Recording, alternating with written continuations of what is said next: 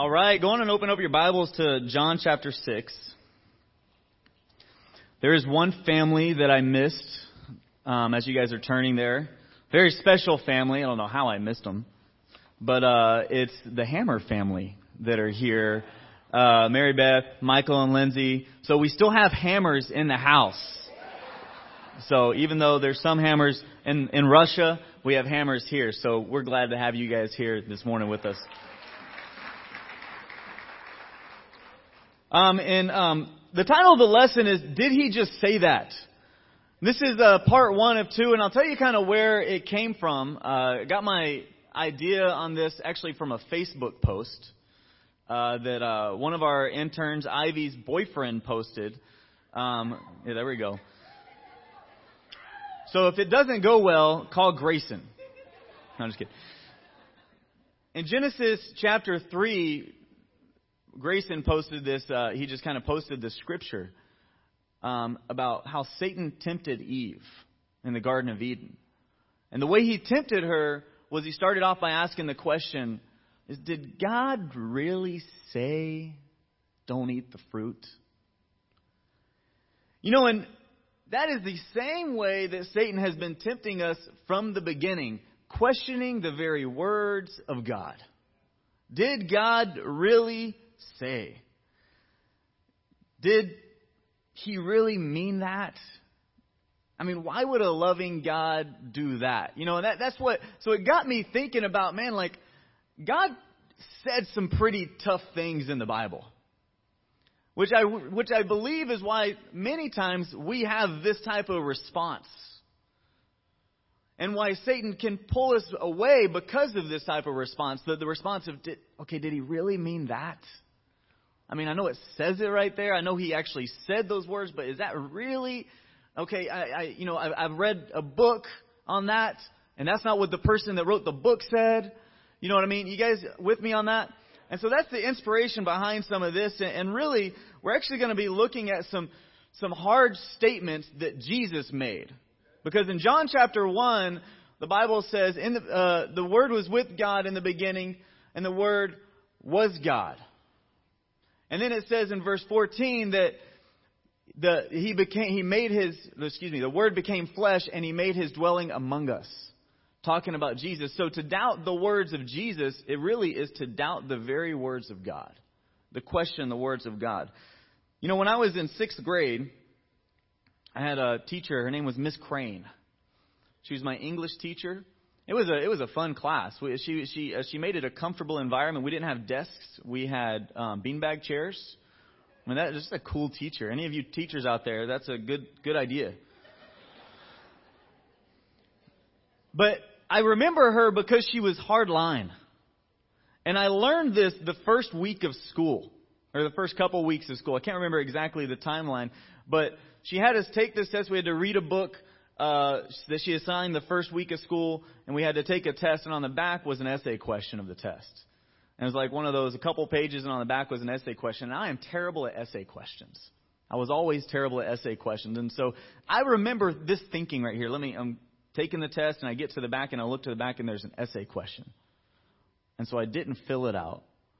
I turned my test in thinking that when she asked me about it, I'm just going to say, I didn't even see it. I totally forgot. I didn't even see, I didn't even look back there. Sure enough, after she graded the test, uh, she pulled me aside and she's like, Aaron, I noticed you didn't fill out the essay question. And I was like, I didn't see it. And she's like, well, now you know to look on the back of a paper. You got that one wrong. I mean, that was the lesson right there. I was like, okay. Miss Crane means business. You know, and sometimes that's how we treat the hard things that God says or the hard things that Jesus says. We just kind of glaze over it. We're just like, ah, I didn't, I didn't know that one was in there. You know what I mean?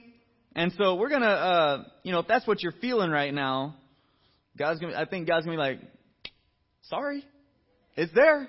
And so we're just gonna look at it. So, um, for those that like to take notes, Point number one, we're gonna is gonna be the. Uh, I'm not gonna tell you. You don't have to write this down, but I'm gonna tell you the format of it. The point number one is gonna be the shocking statement that Jesus made. Point number two is what can we learn about Jesus from the statement that he made? And point number three is going to be how should we respond to it? Okay? So, point number one, the shocking statement. You're at John chapter 6. You guys ready? Here's the shocking statement. And now, now, really, just to set it up, you got to really, like, sometimes when you read the Bible, it's important to put yourself in the shoes of the person that would have might, might have heard this for the first time. Okay? And so we'll get into it. But in John chapter 6, this is a shocking statement, at least one of the most shocking statements I found. Verse 54 says, Whoever eats my flesh, this is Jesus talking, whoever eats my flesh and drinks my blood has eternal life. And I will raise him up on the last day, for my flesh is real food, and my blood is real drink. Okay. I mean, imagine coming in late to that sermon. I mean, this was in the middle of a sermon. We know that. But imagine coming in late to that one and it's like Jesus is standing up there in the synagogue. That's what it says at the end here. And he's like, he's like, and if you eat my flesh and drink my blood, you have eternal life. Be like, all right, get the kids. We're leaving right now. I mean, that's how we would respond, right? And you know, and, and in me, in my critical nature, kind of what I do when I hear a shocking statement like this of Jesus is, what I say is, well, that's not the context. You know, you got to read everything. What, what, what did he really mean by that? Or, you know, does that make sense? Like, that, that's kind of how we, we look at it. Now, the thing is, when you look at the context of this story, Jesus was just building up to this point. He blew these people away. We're going to read it really quick. Um, in verse, starting in verse 25. And I'm just going to read pretty quick, okay, as we go through, and then uh, we'll get on with the lesson. Before we can, before we do that, let's pray as we read into God's word. Lord, uh, I pray that um, as we're looking at your word, God, that our hearts can be soft, that we can't be, that we're not critical, and that the things that you want us to learn, we learn here this morning. We love you. It's in your son's name I pray. Amen. It says, When they found him on the other side of the lake, they asked him, Rabbi, when did you get here? This is verse 25. Sorry, now we're in 26. Jesus answered, I tell you the truth. You are looking for me not because you saw miraculous signs, but because you ate the loaves and had your fill. Do not work for food that spoils, but for food that endures to eternal life, which the Son of Man will give you. On him, God the Father has placed his seal of approval. Then they asked him, What must we do to do the works God requires? Jesus answered, The work of God is this, to believe in the one he has sent. So they asked him, What miraculous sign then will you give that we may see it and believe you? What will you do? Our forefathers ate the manna in the desert, as it is written, He gave them bread from heaven to eat. Jesus said to them, I tell you the truth, it is not Moses who has given you the bread from heaven, but it is my Father who gives you the true bread from heaven. For the bread of God is he who comes down from heaven and gives life to the world. Sir, they said, from now on, give us this bread. So let me stop here for a second. Jesus earlier in chapter 6 just fed 5,000 people miraculously. Five loaves of bread and two fish, and he fed five, actually more than 5,000 people. It says there was 5,000 men, not including women and children. So he just fed these 5,000 people. He took a walk on the water, and then he, he is here in Capernaum. And in the meantime, the people are looking for him. And that's where we picked up is they, they found Jesus and, and they're starting this discussion with Jesus, and Jesus immediately goes for the heart with the people. He's like, hey, you're looking for me because I did a miracle. And then they started talking about bread and they started talking about manna and talking about, you know, I love that they said, what miraculous sign will you give us? Jesus just fed 5,000 people, 5,000 of them. He just did a miraculous sign. You know, it's interesting. Scholars actually think that they weren't impressed by this. Because in their minds, and you can read it here, they thought Moses fed an entire nation manna, bread, every morning for 40 years. So Jesus feeding 5,000 on a whim wasn't as impressive as what Moses did. Does that make sense? And so they're, they're kind of like having this discourse with Jesus. And Jesus says, you know, the bread of God is he who comes down from heaven and gives life to the world. And then they said, from now on, give us this bread. And then Jesus gives it to them. This is where he starts making some of his shocking statements. He says, I am the bread of life. He who comes down to he comes to me will never go hungry, and he who believes in me will never be thirsty. Jesus tells the people, I am what needs to sustain you. I want you to think of for a second as like, what would it be like to hear this for the first time? Because he keeps this build up. He keeps building it up all the way to the point of saying, Eat my flesh, drink my blood. He kind of uses this same kind of cryptic language that was really shocking to these people. You know, in verse 60, it says, Hearing it, many of his disciples said, This is a hard teaching. Who can accept it? Jesus was preaching the word. You know, when I hear shocking statements of Jesus, like, this is how I know the gospel is true. Because who comes up with this stuff?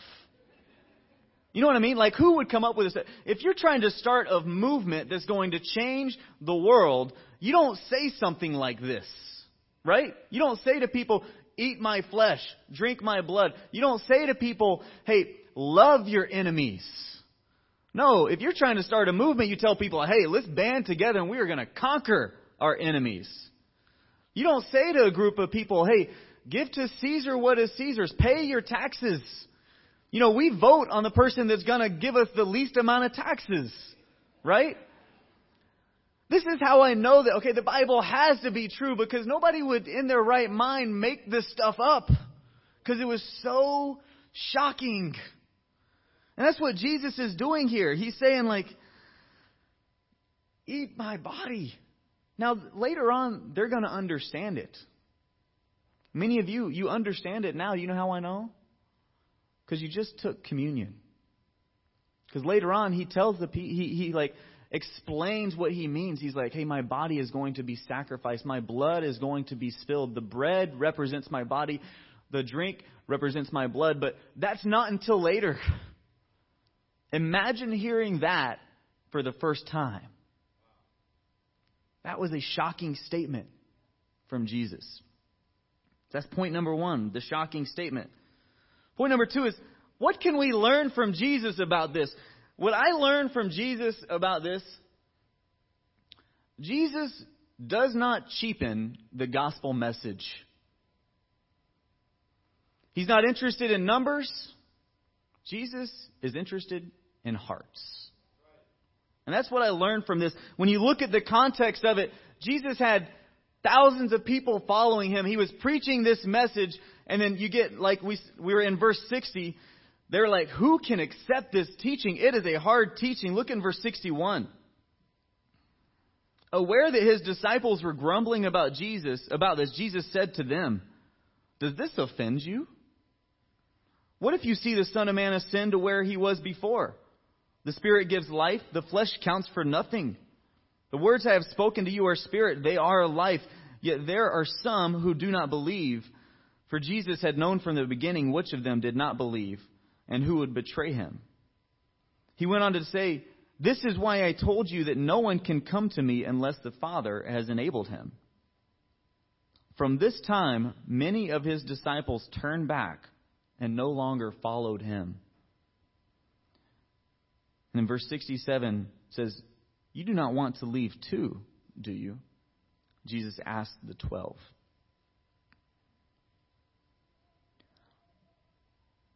Jesus cleared the temple with these words.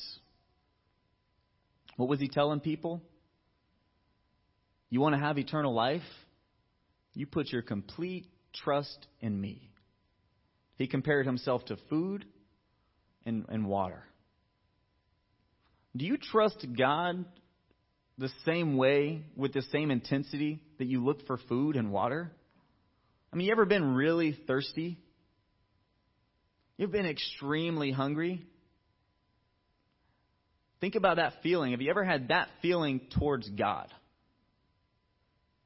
That's what Jesus is saying to these people. They got it because they left. It was a hard teaching. Probably the most shocking statement of all, my opinion, was in verse, 60, uh, verse 67 when he looked at his 12 disciples, the men that he had called personally, and he asked them, You don't want to leave too, do you? I mean, how would you have felt in that moment? Well, as a matter of fact, I was kind of thinking about it. You just said some crazy stuff, Jesus. I mean, that was the perfect time for them to blend into the crowd. Jesus gave them an out right then. What do we learn from Jesus? He's not interested in numbers. He's interested in hearts. He's interested in full commitment. He's not scared to say the tough stuff. You know, sometimes I think we try to make the gospel easy to swallow. We do that for people we're reaching out to, and we just try to do that for ourselves. We try to make the gospel easy to swallow. Guys, there is nothing easy about it. There's nothing easy about you must deny yourself. That's in there. It's another shocking statement. There's nothing easy about Jesus saying, I am the only way. Not a way, I am the only way. That's not an easy one to swallow. There's nothing easy. One of the scariest scriptures in the Bible to me is like when he says, The road is narrow. The road that leads to salvation is narrow, and only a few find it. I've been a disciple for eight years. To be honest, those scriptures still scare me. Especially the narrow road one, because I'm like, I hope I'm on it. You know, I think as just a society, we're loophole oriented. We're looking for a way out. We're looking for the popular road. We're looking for something popular. You know, growing up, I, I did a track and um, field, track and cross country in high school, and I wasn't a part of the district, or I wasn't a zone for the one school that I wanted to go to. But because my mom was a teacher, I had the opportunity to pick which school I went to.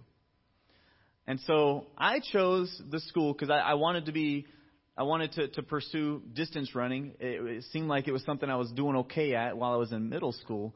And so I chose the school with the best reputation. When you walked into the, the gymnasium, it's called Lovejoy High School. I don't think they're good at cross country anymore because the coach left. But when you walk into their gymnasium, every, you would just see banners state champs, state champs, state runner up, state champs, state champs, state runner up. They didn't bother putting regional champs up there because they were regional champs every year. Literally, when I went there my freshman year, they had been regional champs the 13 years before that. They just stopped putting it up there because it was just kind of like, oh, this is just the expectation.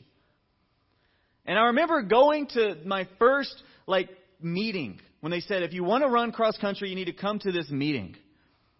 And there was like 60 people there. I was like, wow, this is awesome. So many people are here. And the coach said the same thing. He gave this one speech every year.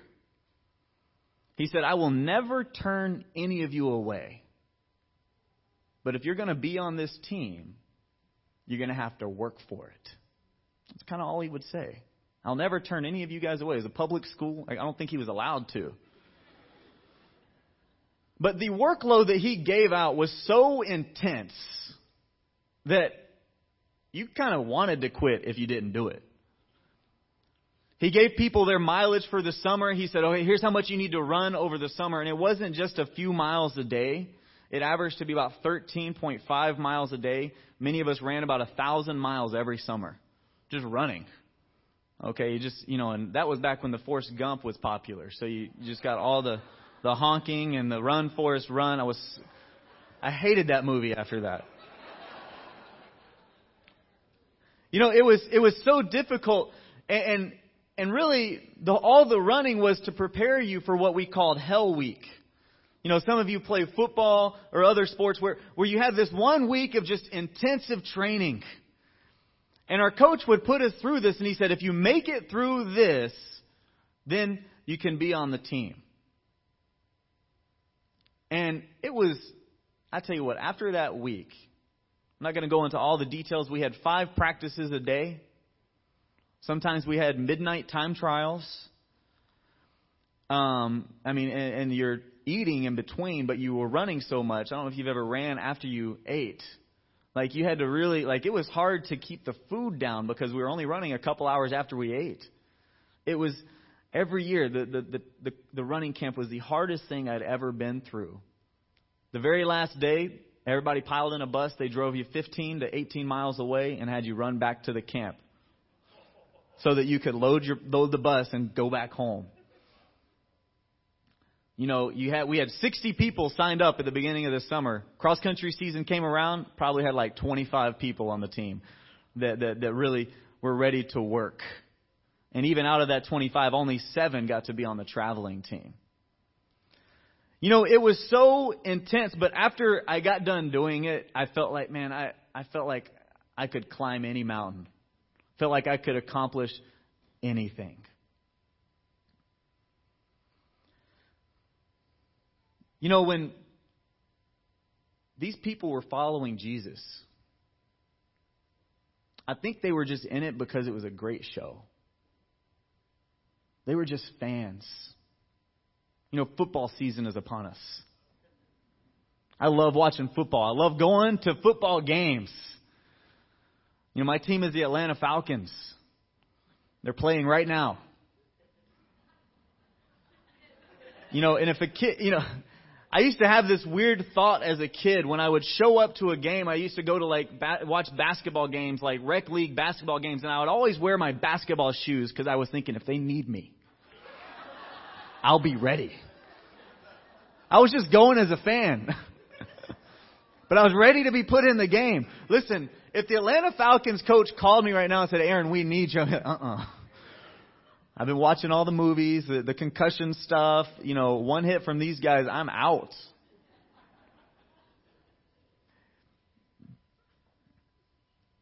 Jesus wasn't looking for fans. He was looking for real players. He was looking for the ones that are going to be truly committed. You ask, like, why would he do this? Why would he teach something so hard to them? Because he wasn't waiting, he wasn't just looking for the fans out there. You know, that's something that really strikes me about Jesus. When he teaches something hard, he doesn't chase people down. You don't see him tell his disciples, "Oh guys, I'm so sorry. Hey, here, here's some invites. Go, go, go, go tell them about the ice cream social that we have coming up. Maybe they'll like that. You know what I mean? Let's let's get them to this. You know, no, he doesn't do that. He preaches the message. He preaches a hard message, and if they leave, they leave. Now he wants everyone, but he's not going to water it down for everyone. That's a tough thing to hear. I feel challenged saying that. I feel challenged hearing that. I think in my sinful nature, I want to make Jesus as attractive as possible. I want, you know, I want people to have eternal life. I want to make Jesus as attractive as possible. You know, and, and you know, working with the college students, I go out there and I tell people about Jesus. But you know what I have to be careful of? is am I just handing out a lot of free bread? Am I cheapening the gospel when I'm doing it? Or am I saying, no, this is the commitment? It's a big commitment. It's hard. It's hard line. Brothers and sisters, men and women here in the church, like, we can't cheapen the gospel. There's only one way. Jesus is the bread, and He is what's going to sustain us. When He asks that question, you don't want to leave too, do you? What a challenge. Point number three is how should we respond to this? And I think the answer is in verse 68. He asks the 12 in verse 68. Simon Peter answers him, Lord, to whom shall we go? You have the words of eternal life. We believe and know that you are the Holy One of God. You know, when I read that, this is one of the, the I just, I'm so glad that God put it on Peter's heart to have this response. Peter challenges everyone, and you know, and he's like, "Do you guys want to leave too?" And and Peter just in this amazing moment, you know, Peter said some crazy things, but this is one of those moments where I think he got it right, where Jesus is saying these things, he looks them in the eye, and he's like, "You don't want to leave too, do you?" And then Peter, he's like, I mean, I, I thought about it, but where else will I go? I think that's something that we all forget in moments of trials, in moments of transition, and in temptation. After the whole crowd has left and Jesus is looking at his disciples, Peter responds with, Lord, to whom shall we go?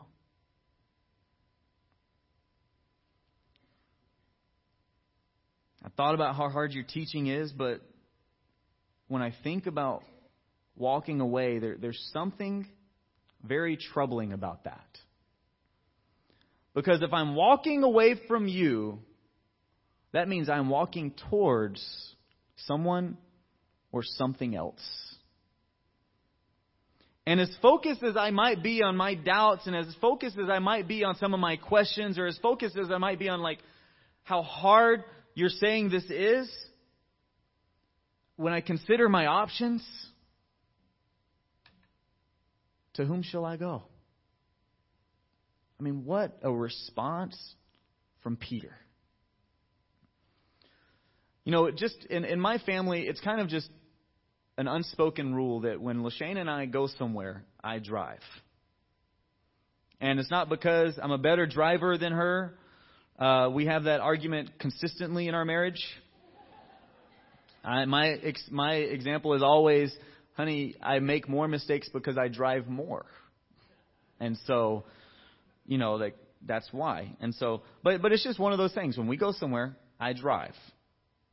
Um, the only time she drives is when I ask her to drive, and it's just kind of, you know, it's just, you know what I mean.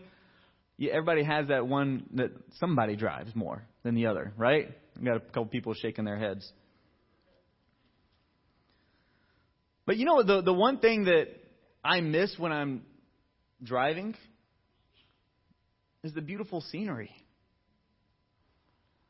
I think about driving on the 126 out to Ventura. You got all the mountains. I love that drive. And if I ever, whenever I get a chance, that one right there, that's when I'm asking somebody else to drive. And if I'm driving down to Burbank or something like that, I, I don't really care about asking somebody else to drive because I'm just looking at walls on the side. You know, for many of us, this is how we are with Jesus. We say, Well, Jesus, I'll drive. You get in the passenger seat. I'll drive. You know, and I think for us, we need to learn something from Peter here.